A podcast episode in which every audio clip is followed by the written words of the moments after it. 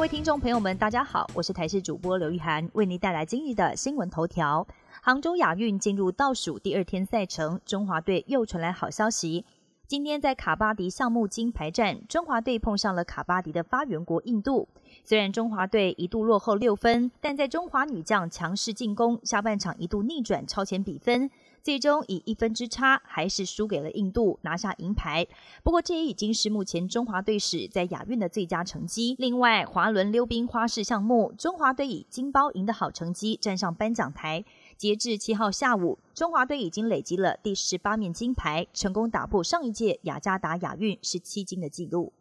木曜女神泱泱最近跟啦啦队好友西西跟短金到法国旅行，没有想到却入住了一间非常糟糕的民宿。不但房东失去联系，电热器也坏掉，差点只能够洗冷水澡，也让他忍不住发文抱怨。而另外网红阿迪先前在英国住宿时也碰到不好的经验，必须要自己修热水器，连门锁都出了问题，让他当场傻眼。国庆连假第一天，台北高铁站涌进大批旅客搭乘。实际查询全台各车站人潮资讯，都显示绿色灯号代表自由座等候时间都在半个小时内，还是可以正常进站乘车。但是大部分的旅客对于高铁的灯号管制都还不太知情，也可能影响实际的效益。另外，因应十月十号台中国庆烟火，高铁台中站也将设置前进指挥所，高铁总经理也会到现场进驻。一旦临时有状况，也会在随机反应。美国众议院在议长麦卡锡遭到罢免之后，群龙无首，让议事陷入空转。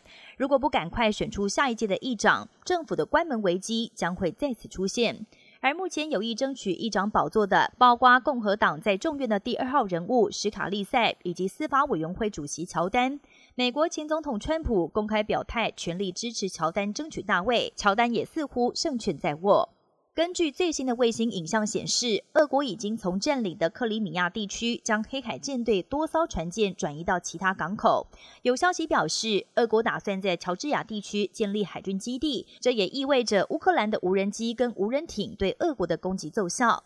黑海舰队落荒而逃，乌克兰也在这场战争当中立下新的典范。以巴冲突在一夕间全面升级，爆发近年来最大规模的冲突。加沙地区的巴勒斯坦激进组织哈马斯今天一大早对以色列发动袭击，宣称发射了五千枚火箭。